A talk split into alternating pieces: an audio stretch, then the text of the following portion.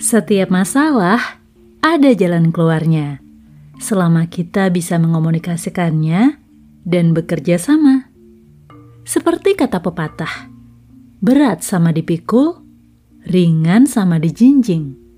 Artinya, bersama-sama dalam suka dan duka. Bukannya ada masalah, lalu dipendam sendiri, berasumsi sendiri, apalagi diberitakan ke kalayak tanpa konfirmasi. Hadeh, ini sih bikin masalah semakin runyam. Masalah hidup masing-masing sudah banyak. Janganlah ditambah dengan drama-drama yang tak perlu terjadi. Jadilah dewasa yang bertanggung jawab minimal terhadap peran masing-masing.